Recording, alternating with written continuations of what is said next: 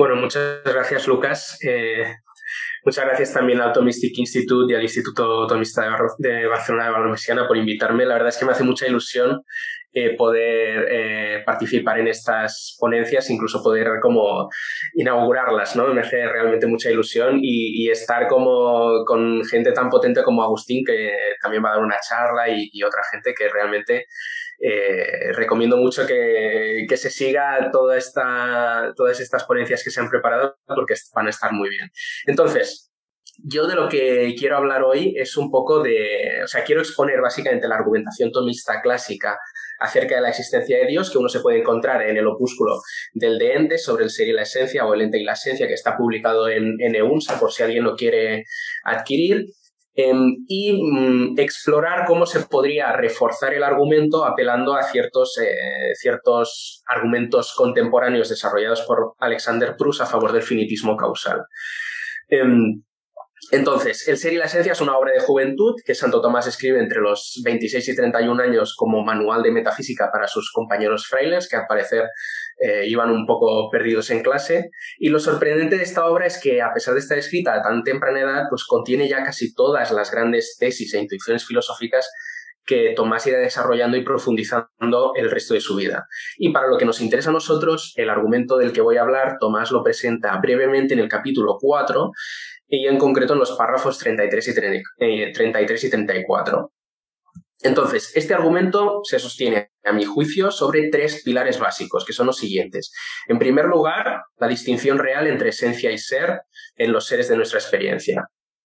La idea básica aquí es que el principio que da cuenta de lo que es algo, es decir, la esencia, el principio que da cuenta de lo que es esta taza, no es idéntico o es realmente distinto del principio metafísico que da cuenta de que esta taza simplemente es, en lugar de no ser.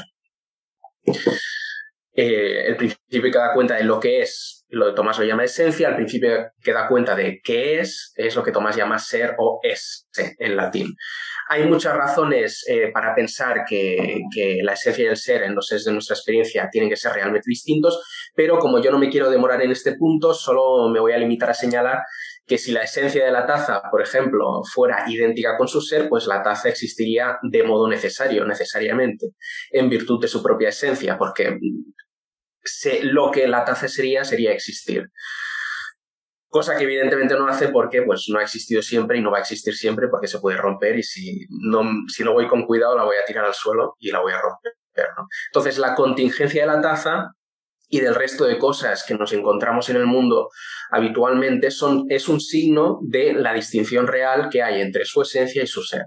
Entonces, ese es el primer pilar del argumento. El segundo pilar es el principio de causalidad o alguna forma del principio de causalidad, tal que si algo no tiene el ser por esencia, entonces hay que explicar que tenga algo que no le corresponde por esencia, con lo cual hay que, tiene, tenemos que, em, hay que, o sea, si no lo tiene por esencia, tiene que tenerlo recibido de otro, de un principio extrínseco, de una causa. Y el tercer pilar, que es en el que me quiero centrar especialmente en esta charla, es la imposibilidad de un regreso al infinito. Y me quiero centrar en este punto porque suele ser uno de los más malinterpretados y yo normalmente em, de mi trabajo en YouTube, pues eh, si, si, buscáis... en vídeos en YouTube sobre Santo Tomás, sobre las cinco vías y tal, veréis que siempre eh, se ataca mucho este punto de la imposibilidad de un regreso al infinito, pero no se entiende correctamente lo que Tomás quiere decir.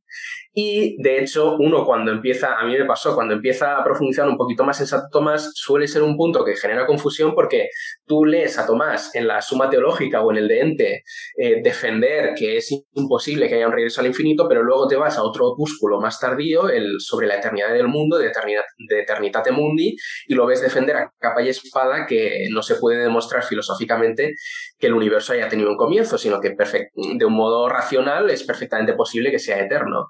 Pero claro, no son estas dos ideas contradictorias, o sea, ¿cómo puede ser posible que el universo sea eterno si al mismo tiempo es imposible que haya un regreso causal infinito? Pues bueno, la solución a este dilema, como sabe cualquiera que se haya metido un poquito a estudiar a fondo un poco más la metafísica de Tomás, está en que él cuando habla de la imposibilidad de un regreso al infinito, está razonando sobre la base de una distinción muy común en su tiempo, en la filosofía medieval, que nosotros modernos hemos perdido, y es la distinción que hay entre una serie causal per accidens o accidentalmente ordenada, que a veces también se conoce como una serie lineal u horizontal, y una serie causal per se o esencialmente ordenada, a veces también conocida como jerárquica o vertical. Entonces, ¿Dónde está la diferencia? Vamos a verlo con ejemplos porque en, mi experiencia es la mejor manera de verlo. El ejemplo típico de una serie causal per accidents es la que está formada por los padres y los hijos. O sea, mi hijo es engendrado por mí, yo soy engendrado por mi padre, mi padre es engendrado por su padre, etcétera, etcétera, etcétera, hasta hacia el pasado. Lo característico de este tipo de series causales es que la actividad causal de los distintos miembros no depende esencialmente de los miembros anteriores. Es decir, cada miembro, por decirlo de alguna manera, tiene el poder causal en cuestión de modo propio, de modo intrínseco, y por tanto puede actuar de manera independiente del resto. Es decir, aunque es verdad que mi existencia se explica en parte por referencia a mi padre, una vez existo no dependo esencialmente de mi padre para ejercer mi poder de engendrar, que es lo que nos está ordenando en esta serie. No ninguno, de nosotros necesita que su padre esté presente o le asista o le ayude para poder engendrar un hijo, lo cual, pues reconozcámoslo, tendría, sería un poquito vergonzoso y no sé si nadie querría hacerlo. Eh, y pero la cosa es que, de hecho, por no necesitar, ni, siquiera necesitamos que nuestros padres estén, estén vivos, ¿no? Eh, el poder de engendrar a un hijo lo tengo yo en mí mismo de modo intrínseco, en virtud del tipo de cosa que soy, por mi naturaleza, y puedo portarlo, por tanto, ejercerlo con independencia de las personas que me han precedido, incluso en el caso de que estén todas muertas. Entonces, en general, las series causales que se extienden hacia atrás en el pasado son de este tipo, lineal o accidental. Y Tomás, pues estaba convencido, como uno puede leer en el de Eternitate Mundi, que al menos en principio estas podían ser infinitas. Como en la serie de padres e hijos yo tengo el poder causal en cuestión en mí mismo por naturaleza, pues no, no necesito apelar a la acción de ningún primer miembro, de ninguna primera causa para dar cuenta de por qué y cómo puedo engendrar un hijo aquí y ahora. La serie de padres podría eh, para Tomás extenderse infinitamente hacia el pasado sin comienzo alguno en un, en un, universo que siempre ha estado allí y esto no afecta para, para nada a la habilidad de ninguno de los miembros de tener descendencia. ¿Por qué? Porque, de nuevo, ese poder es algo que cada uno tiene por sí mismo en virtud simplemente de ser un ser humano adulto biológicamente sano. Por tanto, mientras exista algún miembro de la serie, la causalidad de la serie, que es la capacidad de engendrar hijos, la paternidad, queda explicada, pues cada miembro la posee por naturaleza. Y en tal caso no necesito, eh, razón a Tomás, apelar a ninguna primera causa de la que cada miembro posterior dependa para poder manifestar ese poder causal. ¿Qué pasa? Que en cuanto nos movemos a, las series per se, nos encontramos con un escenario muy diferente, porque en este tipo de series causales los miembros posteriores sí dependen esencialmente de los anteriores de cara a la producción del efecto. Entonces, de nuevo, vamos a, ver a los, vamos a verlo con ejemplos porque es como se ve mejor. El ejemplo clásico que Tomás utiliza es el de la persona que mueve la mano, que mueve el palo, que mueve la piedra. La piedra en este ejemplo depende esencialmente en su movimiento del movimiento que le imprime el palo. Si no fuera por el palo, la piedra estaría inmóvil, no se movería. Pero lo mismo se cumple del palo con respecto de la mano y de la mano con respecto a la persona. Entonces, en este ejemplo, mano, palo y piedra no se mueven en virtud de lo que son, sino que por sí mismos son inmóviles. Y por ello vemos que tiene que recibir el movimiento de una causa primaria que sí sea el tipo de cosa que puede iniciar movimientos por esencia. En este caso la persona o la mente o el cerebro o lo que sea que uno quiera postular como responsable de la acción intencional. Aquí esto, esto da lo mismo aquí ahora. ahora. Otro ejemplo que a mí me gusta especialmente es el del fuego, que calienta la olla, que hierve los macarrones, ¿no? Ni la olla ni el agua pueden por sí mismos calentar los macarrones. Ese es un poder que no forma parte de su naturaleza, de su estructura intrínseca, sino que para poder hacer tal cosa necesitan asociarse a algo que sí tenga, que sí posea de modo intrínseco el poder de calentar, que posea ese poder por esencia. El fuego, por tanto, en esta serie, en este ejemplo, es la causa primera o primaria de la serie. Es esa causa que posee la causalidad de la serie en virtud de su propia naturaleza, en virtud de su propia esencia, y que por este mismo hecho es capaz de transmitírsela al resto de los miembros de la serie. Por tanto, aquí en las series per se vemos que el ejercicio de la causalidad que exhiben los miembros posteriores de la serie ya no es independiente de los anteriores. Si la nota característica de una serie per accidents era que cada miembro tiene el poder causal en cuestión de modo esencial, la nota característica de una serie per se es que cada miembro eh, perdón, es que sus miembros no poseen la causalidad de la serie de modo esencial, sino derivado. El único que posee la causalidad de la serie de modo esencial es el primer miembro, el miembro que de algún modo genera la serie entera transmitiendo el poder eh, causal al resto de miembros. Y es justo por esta diferencia que Tomás defendía que las series per se sí necesitan un primer miembro, uno que tenga la causalidad de la serie de modo intrínseco o primario, por esencia, en lugar de tenerlo de manera derivada. Como la mano, el palo y la piedra son, por esencia, inmóviles y no obstante en nuestro ejemplo se están moviendo, tienen que recibir o derivar su movimiento de otro que sí pueda producirlo en virtud de lo que es como ni, el agua ni la olla pueden calentar por esencia los macarrones, necesitan recibir o derivar el poder para hacerlo de una causa que sí posea tal poder por esencia, el fuego. En definitiva, la idea es que la presencia en la serie de una causalidad o de un poder causal que sus miembros no poseen esencialmente en virtud de lo que son, requiere ser explicada por referencia a algo que sí posea ese poder causal de modo intrínseco y que por tanto podemos decir que actúa como la causa primera, aunque eh, de modo más propio quizás habría que decir primaria, pero bueno, como la causa primera o primaria, de la cual el resto dependen en el ejercicio de ese poder causal. En resumen, para Tomás, una serie causal per se sin primer miembro sería un sinsentido, sería una serie de causas con poder derivado que no estarían derivando su poder de ninguna parte, una serie de causas que producen un efecto sin que ninguna de ellas tenga en absoluto el más mínimo poder para producirlo. Y es por este motivo, por esta diferencia, que para Tomás una serie per, se ha de tener necesariamente un primer miembro, mientras que una serie per accidents no.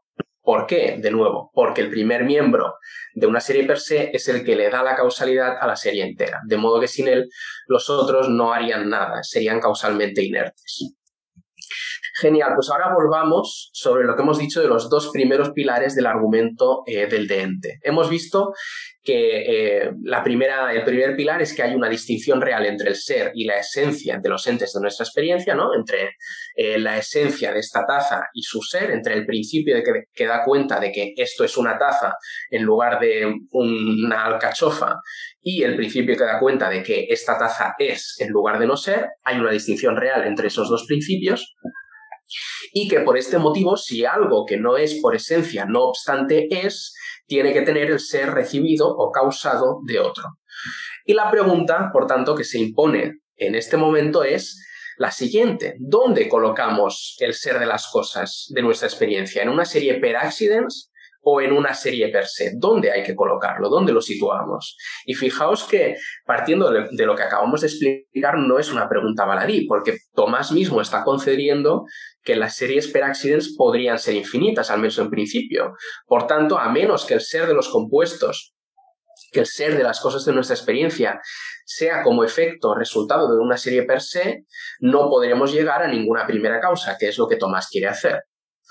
Y de hecho, la objeción más popular eh, en, los últimos años al argumento del deente, que se conoce como la hipótesis de la inercia existencial, y Lucas sabe mucho de esto, eh, básicamente consiste en defender que el ser de las cosas hay que situarlo en una serie per accidents y que por tanto la conclusión que Tomás quería sacar de todo este tinglado pues no se sigue. Lo que defiende la objeción es que los eh, compuestos los compuestos de esencia y ser, como esta taza o como eh, nosotros mismos, necesitan sí recibir el ser cuando empiezan a existir, pero una vez es causado en ellos en su inicio, lo retienen por inercia y no lo pierden hasta que algo actúa positivamente para arrebatárselo. Graham Oppy, por ejemplo, eh, lo compara a la actividad de pintar de rojo una silla para que la silla pase de ser, por ejemplo, amarilla a roja, necesita que yo la pinte, que yo le dé esa nueva cualidad, pero una vez la recibe, la rojez persiste en la silla por inercia, por decirlo de algún modo, hasta que alguna otra cosa actúe para arrebatarle esa casualidad, hasta que, por ejemplo, pues yo me arrepienta de haberla pintado de rojo y la pinte de azul otra vez. Igual que la silla se plantea, no necesita que nadie le esté dando continuamente la rojez, que nadie esté sosteniendo en ella la rojez. Eh, perdón, entonces, genial. Entonces, la idea es, igual que la silla no necesita que nadie le esté dando continuamente la rojez, que nadie esté sosteniéndole eh, sosteniendo la rojez en ella, pues lo que se dice, lo que dice esta objeción de la inercia existencial, es que los entes quizás tampoco necesitan que nada les esté dando continuamente el ser, sino que una vez lo reciben, lo mantienen por inercia hasta que algo actúe positivamente para, para quitárselo. Con lo cual no, eh, no podríamos colocar el ser en una serie per se, sino que pertenecería a una serie per accidents y, mm, como Tomás mismo concede, las series per accidents no necesitan primer miembro, con lo cual no, no llegamos a la conclusión que Tomás quiere llegar. Por tanto, hagámonos realmente esta pregunta. ¿Dónde hay que colocar el ser de los compuestos? ¿En una serie per accidents o en una serie per se? Y lo que os quiero defender em, en esta charla es que cabe dar dos respuestas a la pregunta. La, pregunta, eh, la respuesta clásica que da Tomás y otra aprovechando desarrollos eh, contemporáneos, eh, desarrollos en la filosofía contemporánea. Entonces, primero, la primera respuesta podemos dar la respuesta que daba Tomás, que es que cabe defender que el ser de los compuestos hay que colocarlo realmente en una serie per se. Para ver por qué vamos a reflexionar un poco más a fondo sobre la diferencia entre las series per accidents y las series per se. En una serie per accidents hemos visto que una vez ha producido su efecto, la causa puede dejar de existir o dejar de actuar sin que eso afecte ni a la, ni a la existencia del efecto ni a su poder causal. Mi padre se puede morir o se puede teletransportar a la otra punta del universo y no por eso yo pierdo mi capacidad de engendrar hijos. Pues eso es es un poder que yo poseo por esencia, en virtud de lo que soy, de ser un ser humano adulto biológicamente sano. En una serie per se, en cambio, los miembros posteriores hemos visto que dependen esencialmente de los anteriores, de modo que la causalidad que ejercen no solo es causada o producida en ellos, sino también sostenida. Si dejo de mover la mano, el palo y la piedra dejan de moverse. La olla no puede seguir calentando sus contenidos si apagamos el fuego y no lo sustituimos por nada que pueda hacer su mismo trabajo. Por tanto, eh, en una serie per se, a diferencia de una serie per accidents, la causalidad de la serie es sostenida. La primera causa no solo, no solo les da inicialmente el poder causal, sino que también se lo está dando todo el rato, por decirlo de algún modo, lo está sosteniendo. Eh, a, todos los miembros les está sosteniendo ese poder causal continuamente. Vale, pues ahora volvamos a la relación entre el ser y la esencia de un compuesto esencia y ser.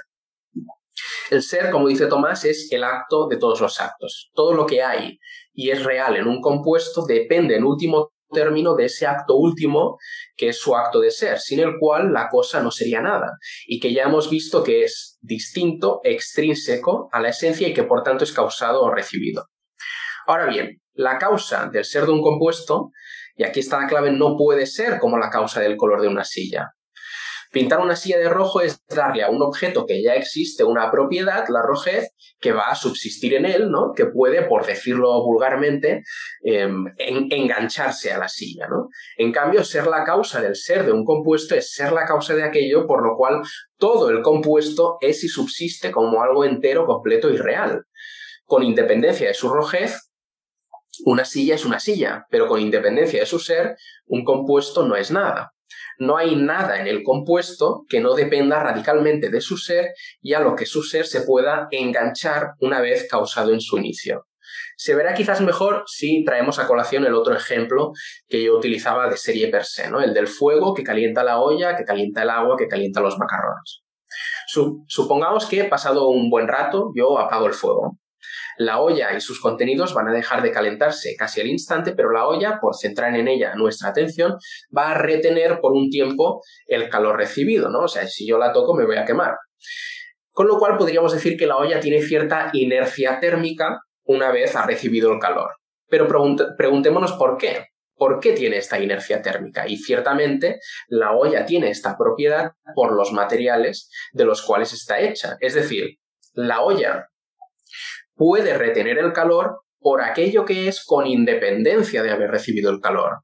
como con independencia del calor la olla es de metal, por ejemplo, esa consistencia que tiene sin el calor le permite retener durante cierto tiempo la forma del calor, por hablar en términos aristotélicos. Y es aquí justo donde la analogía se rompe, porque todo lo que sea un compuesto de esencia y ser, recordemos, no es nada con independencia de su ser. Sin el calor, una olla es una olla y está hecha de unos materiales determinados. Pero sin el ser, un compuesto es nada. Con lo cual, no hay nada en el compuesto ni en su esencia que tenga, por así decirlo, consistencia suficiente por sí mismo como para retener el ser o agarrarse a él una vez lo recibe de una causa externa. Una cosa no puede recibir el ser y retenerlo por sí misma como hace la olla con el calor, porque la cosa no es nada por sí misma con independencia de su ser, a diferencia de la olla que sí es algo con independencia del calor.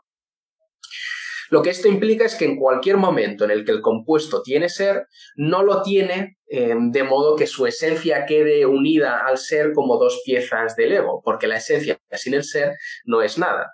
Si no hubiera, por tanto, una causa impartiéndole continuamente ser a la cosa, la cosa no sería. Su, esencia es naturalmente nada, con lo cual, sin una causa concurrente de su ser, regresaría por expresarnos de algún modo a esa misma nada por cada momento en el que la cosa existe, por tanto, ha de tener el ser recibido y prestado de otro. El ser de un compuesto no solo ha de ser causado, sino también recibido. Si la causa del ser del compuesto dejase de actuar, si le retirase su influjo causal, el compuesto dejaría de ser. Con lo cual, no estamos en una serie per accidens, sino en una serie per se.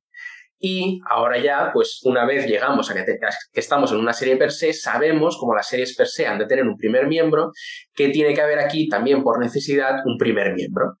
Y este primer miembro tiene que ser tal que pueda impartirle el ser a los demás, a las cosas, sin tener él que recibirlo de ninguna otra parte. Pero entonces no puede ser un compuesto esencia y ser, porque en tal caso requeriría una causa y no sería primero. Tiene que ser, por tanto, algo cuya esencia sea idéntica con su ser y que exista, por tanto, de modo intrínseco, en virtud de su propia naturaleza. Lo que Tomás llama el ipsum esse subsistens, ¿no? el ser puro subsistente. Y a esto, dice Tomás, llamamos Dios. Hasta aquí, por tanto, la respuesta atomista. Desde el punto de vista de la metafísica del ser de Santo Tomás, la inercia existencial es imposible, con lo cual ni siquiera puede despegar como hipótesis. El ser de las cosas de nuestra experiencia hay que situarlo claramente en una serie per se, y esta nos lleva de modo muy directo a un primer miembro que es el ser puro subsistente. Ahora lo que me gustaría explorar, llegados a este punto, es que ante la pregunta mm, ¿dónde situamos el ser de, las cosas, si en una serie per se o en una serie per accidents? Pues podríamos, trayendo a colación ciertos argumentos contemporáneos, responder que en cierto sentido mm, da lo mismo, que da lo mismo, que da igual en qué tipo de, serie situemos el ser de los compuestos, porque si estos argumentos que voy a presentar funcionan, ni siquiera las series per accidents pueden ser infinitas. Y me refiero a argumentos desarrollados por eh, bueno, un filósofo que se llama Alexander Cruz, en este librito de aquí, Infinity Causation and Paradox, por si alguien lo quiere conseguir, que está, muy bien. Eh, y otro filósofo que se llama Robert Kunz, que luego os hablaré de una variación que él tiene de los mismos argumentos. Entonces, estos eh, presentan varios, eh, varias razones para defender lo que ellos llaman el finitismo causal, que es la tesis de que eh, es metafísicamente imposible que algo sea efecto de un número infinito de causas o que vaya precedido por un número infinito de causas. O, por decirlo de otra manera, que es necesario que toda cosa tenga una historia causal finita. Si hay buenos argumentos, como es mi opinión, para adherirse al finitismo causal, entonces también hay buenos argumentos eh, para pensar que tampoco las series per accidents pueden ser eh, infinitas, con lo cual también ellas, y no solo las series per se, necesitan un primer miembro. Entonces, el núcleo del argumento de Proust es que el supuesto de que puede haber secuencias causales infinitas genera un número considerable de paradojas que se pueden evitar muy fácilmente adoptando la hipótesis contraria del finitismo causal.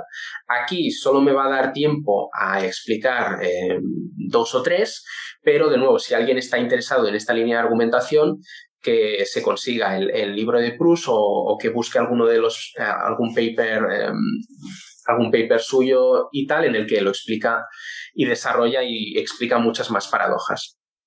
Lo interesante del libro, por ejemplo, que es uno de los motivos por los que yo recomendaría que si alguien está interesado, pues que lo adquiriera, es que Bruce analiza no solamente muchas paradojas, sino muchos tipos de paradojas distintos, sea que impliquen supertareas, loterías infinitas, la teoría de la decisión, probabilidades, etcétera, etcétera. Con lo cual, que el finitismo causal eh, sirva para resolver tantas paradojas tan variadas mm, de un plumazo, apelando a una sola hipótesis, pues se constituye una evidencia, eh, evidencia potente a su favor. Pero en fin, vamos a empezar por una que sea sencilla de visualizar, que es la paradoja de la lámpara de Thomson. Y para que se vea bien, eh, voy a intentar compartir la pantalla. Vale, lo que tenemos es una lámpara, eh, pero no es una lámpara normal y corriente como las que podemos tener nosotros en nuestra casa, sino que es una lámpara especial que es capaz de llevar a cabo lo que los filósofos llamamos una supertarea, un número infinito de operaciones en un intervalo finito de tiempo. De manera que entre las 10 y las 11 el interruptor, el interruptor de la lámpara se activa un número infinito de veces. Pongamos a las 10.30, 10.45, 10.52,5, etcétera, etcétera, etcétera, hasta el infinito. De manera que hay una primera activación del interruptor a las 10 y media, pero no hay una última activación. Ahora, la pregunta es, si a las 10 la lámpara estaba apagada, ¿cómo va a estar a las 11 cuando termine todo este superproceso? Si el interruptor hubiera sido activado un número par de veces, ¿no? Dos, por ejemplo, pues la lámpara volvería a estar apagada, habría sido encendida, apagada. Si en cambio lo hubiera hecho un número impar de veces, tres, pues estaría encendida. Pero tenemos un problema porque se ha activado un número infinito de veces y el infinito no es par ni es impar. Con lo cual parece que no puede haber ninguna respuesta a la pregunta pero la lámpara tiene que estar o encendida o apagada. No puede ser que esté en ninguno de los dos estados o en ambos simultáneamente. Con lo cual, tenemos una paradoja. Es una paradoja, hay muchas maneras de resolver esta paradoja, ¿no? Por ejemplo, uno podría negar el principio de razón suficiente y decir que el estado final de, o sea, que al final, que a las 11 la lámpara estará encendida o apagada, pero que será un hecho bruto sin explicación, que no tendrá eh, ningún motivo de ser, por ejemplo. Eh, uno puede decir que esta situación es imposible porque el tiempo es, eh, no es infinitamente divisible, sino que es discreto y solamente se, pueden, como, se puede dividir un número finito de veces. Uno puede pues, decir también que no, es que, yo que sé, por ejemplo, una, medida como la velocidad de la luz es metafísicamente necesaria y no se puede superar, con lo cual cuando ya llegamos allí, eh, pues ya no se puede seguir eh, yendo más rápido, ¿no? Entonces, es una paradoja que tiene muchas soluciones, pero fijaos que también una manera de, de solucionar la paradoja es adoptando la hipótesis del finitismo causal, es decir, si negamos justamente eh, que, o sea, si, adoptamos el finitismo causal, resolvemos la paradoja porque explicamos que esta situación no se puede dar porque implicaría que el estado final de la lámpara sería resultado de un número infinito eh, de causas, de una historia causal infinita. Con lo cual, si el finitismo causal es verdadero, no es sorprendente, no es sorpresa que este escenario sea paradójico, pues para poder construirlo precisamente estamos asumiendo como posible algo que no lo es. Otra paradoja similar es, pero más fuerte, es la paradoja Grim Reaper, que Grim Reaper viene de ángel de la muerte en inglés, ¿no? Entonces, el escenario es el siguiente. Vamos a pensar, imaginaos un hombre, Fred, eh, y no os encariñéis demasiado con Fred porque lo va a pasar un poco mal.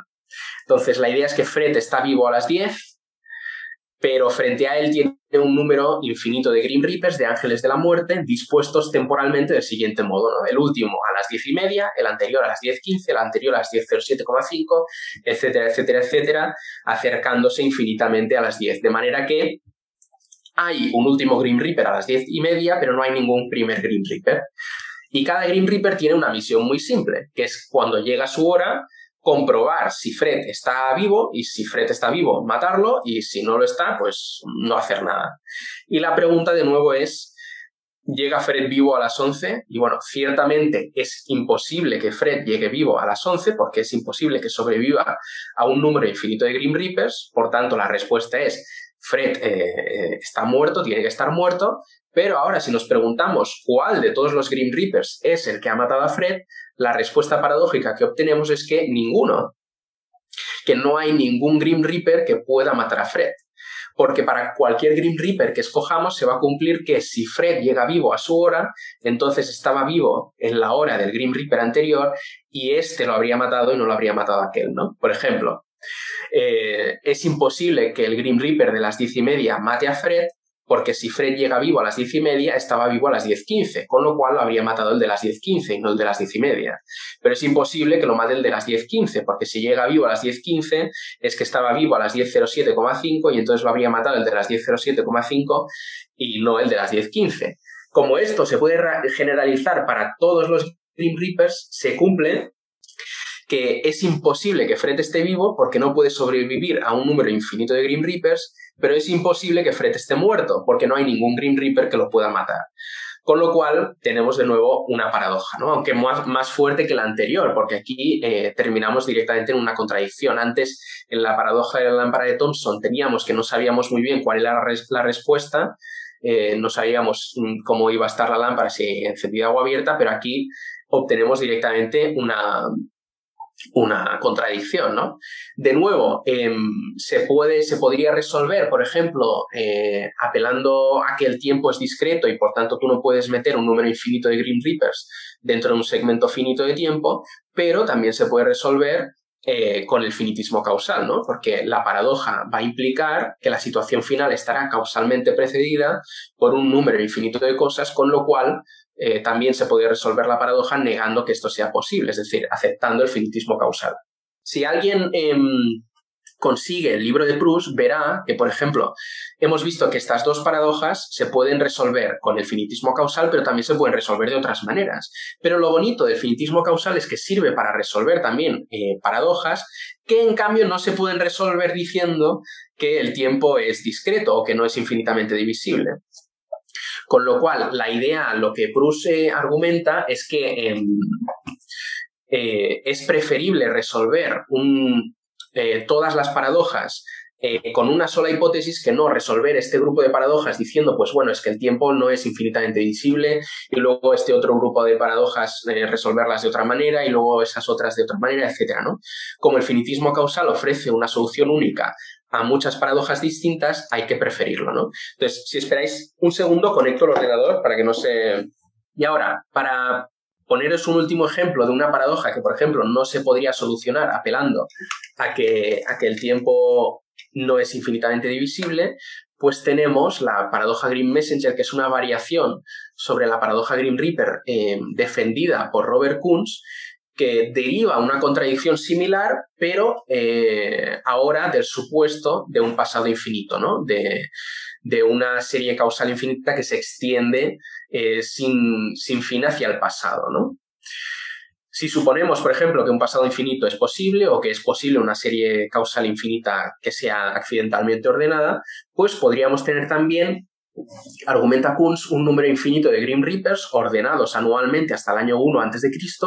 con la siguiente misión. Cada Grim Reaper recibe un papel de su predecesor. Si el papel está en blanco, escribe su número y lo pasa al siguiente. Si el papel ya tiene un número, simplemente lo pasa al siguiente y ya está, y no hace nada más. Y de nuevo nos podemos preguntar, ¿acaba el papel en blanco? Pues la respuesta obvia es que no, no puede acabar el papel en blanco, porque eh, no puede el papel eh, a través, em, pasar un número infinito de Green Reaper sin que ninguno escriba su número, ¿no? Si por hipótesis eh, llegara en blanco al año cero, es que estaba en blanco en, el año uno y entonces el Green Reaper número uno había escrito su número y ya está. Pero de nuevo tenemos la, la situación paradójica de que no hay ningún Green Reaper que pueda haber escrito su número. Si suponemos de nuevo que es el número 100, eso significa que el papel llega en blanco al Grim Reaper número 100, pero si llega en blanco al Grim Reaper número 100, entonces llegaba, llegó en blanco también al 101 y el 101 habría escrito su número, no el 100. Con lo cual, como de nuevo se cumple para cualquier Grim Reaper, tenemos otra vez una contradicción. Tiene que haber algún número en el papel, pero no puede haber ningún número en el papel. Y lo que Kunz plantea es que como el supuesto más débil de todo el escenario es precisamente la posibilidad de un pasado infinito, de una serie infinita, pues lo que hay que abandonar, el supuesto, el presupuesto que hay que dejar caer es justamente ese. Y fijaos que aquí ya no se puede eh, solucionar esto diciendo que el tiempo no es infinitamente divisible, porque la paradoja no tiene nada que ver con eh, meter un número infinito de cosas o de eventos en un segmento finito de tiempo. Entonces, em, incluso si la conclusión no es tan directa como con las series per se, vemos que también hay buenos motivos para pensar que las series per accidents eh, tienen, que ser, eh, tienen que ser finitas, que tienen que tener un primer miembro también. Con lo cual, eh, se sigue de manera bastante plausible que también aquí, incluso si decimos que el ser de las cosas hay que colocarlo en una serie per accidents, también aquí nos vemos forzados a reconocer que tiene que haber, o que lo más plausible es que haya un primer miembro. Hay un inconveniente y es que de por sí el finitismo causal no, no nos da ninguna información acerca de la naturaleza de este primer miembro, pero en el contexto del argumento del deente, como ya hemos establecido la distinción real entre la esencia y el ser de las cosas de nuestra experiencia, pues lo más razonable es pensar que la primera causa tiene que ser algo cuya esencia sea idéntica con su ser, pues solo esto explicaría que exista de modo necesario e incausado. Con lo cual, también al inicio de todas las series eh, per accidents nos encontramos con el ipsum esse subsistens, el ser puro subsistente, Dios, ¿no? Con lo cual podríamos quizás eh, resumir o formalizar todo lo que hemos explicado del siguiente modo. Si, eh, primera premisa, si algo existe, o bien su esencia es idéntica con su ser, y es el ser puro subsistente, Dios, o bien su esencia es realmente distinta de su ser. Segunda premisa, si su esencia es realmente distinta de su ser, entonces tiene el ser recibido o en el contexto de una serie causal per se que termina en el ser puro subsistente o en una serie causal per accidents que termina también en una serie en, el ser puro subsistente. La tercera premisa es la más difícil de todas y es eh, básicamente decir que algo existe, ¿no? Y entonces se sigue por eh, modus ponens que existe el ser puro subsistente, ¿no? O si eso lo identificamos con Dios, que Dios existe. Por supuesto, eh, uno siempre puede cuestionar esa identificación entre el ser, puro el ser puro subsistente, aquello cuya esencia es su mismo ser, y el dios del teísmo tradicional, y si alguien quiere hacer alguna pregunta al respecto, eh, la puede hacer ahora que ya estoy terminando. Eh, pero bueno, lo, único que voy a decir es que sorprendentemente hay un buen número, un número considerable de, atributos divinos clásicos que se siguen con bastante facilidad o de manera bastante plausible de la naturaleza de algo que sea su mismo ser, ¿no? Así que bueno, si alguien quiere preguntar algo acerca de eso, lo puede hacer ahora, porque yo lo, lo dejo aquí que veo que ya nos estamos quedando sin tiempo.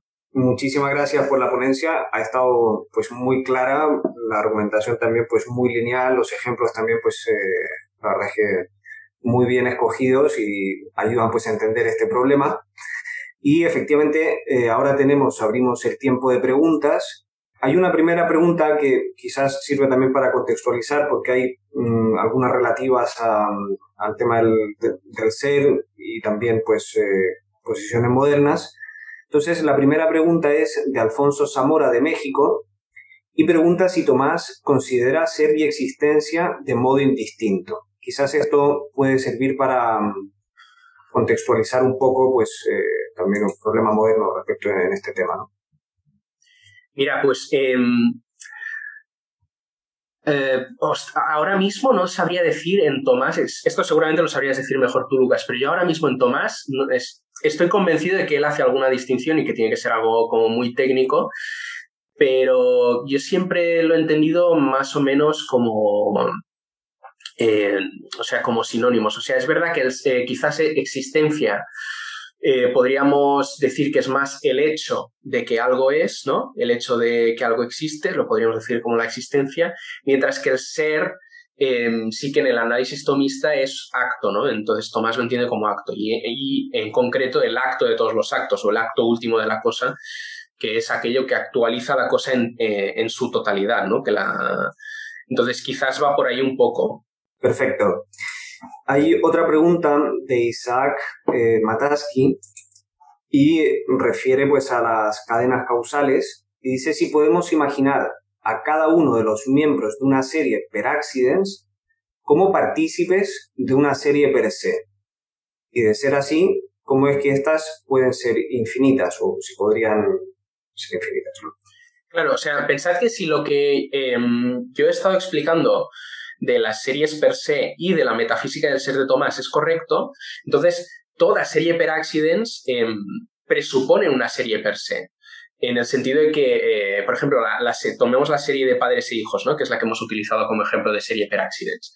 Em, cada uno de los miembros de esa serie, como su esencia realmente distinta de su ser, es el resultado de una serie per se en la que Dios, ¿no? el ser puro subsistente, le está continuamente sosteniendo en la existencia. Y eso se cumple para cada uno de los miembros. Con lo cual, eh, desde un punto de vista metafísico, son más fundamentales las series per se eh, que las series per accidents, porque al ser el, ser lo más fundamental y el ser situarse en una serie per se, pues cualquier otra cosa ya está presuponiendo eh, ese tipo de serie. Una pregunta que me hacen también, pero simplemente por aclarar, la diferencia entre la primera argumentación del de ente de esencia, que sería la imposibilidad de un regreso por una serie causal per se, es una argumentación necesaria, por decirlo así.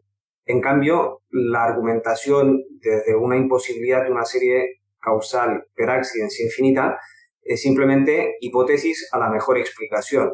Es decir, uno sería un argumento probativo y el otro sería simplemente un argumento hipotético, ¿no? Sí, aunque, em, o sea, es interesante que, eh, o sea, yo creo que se puede plantear de las dos maneras.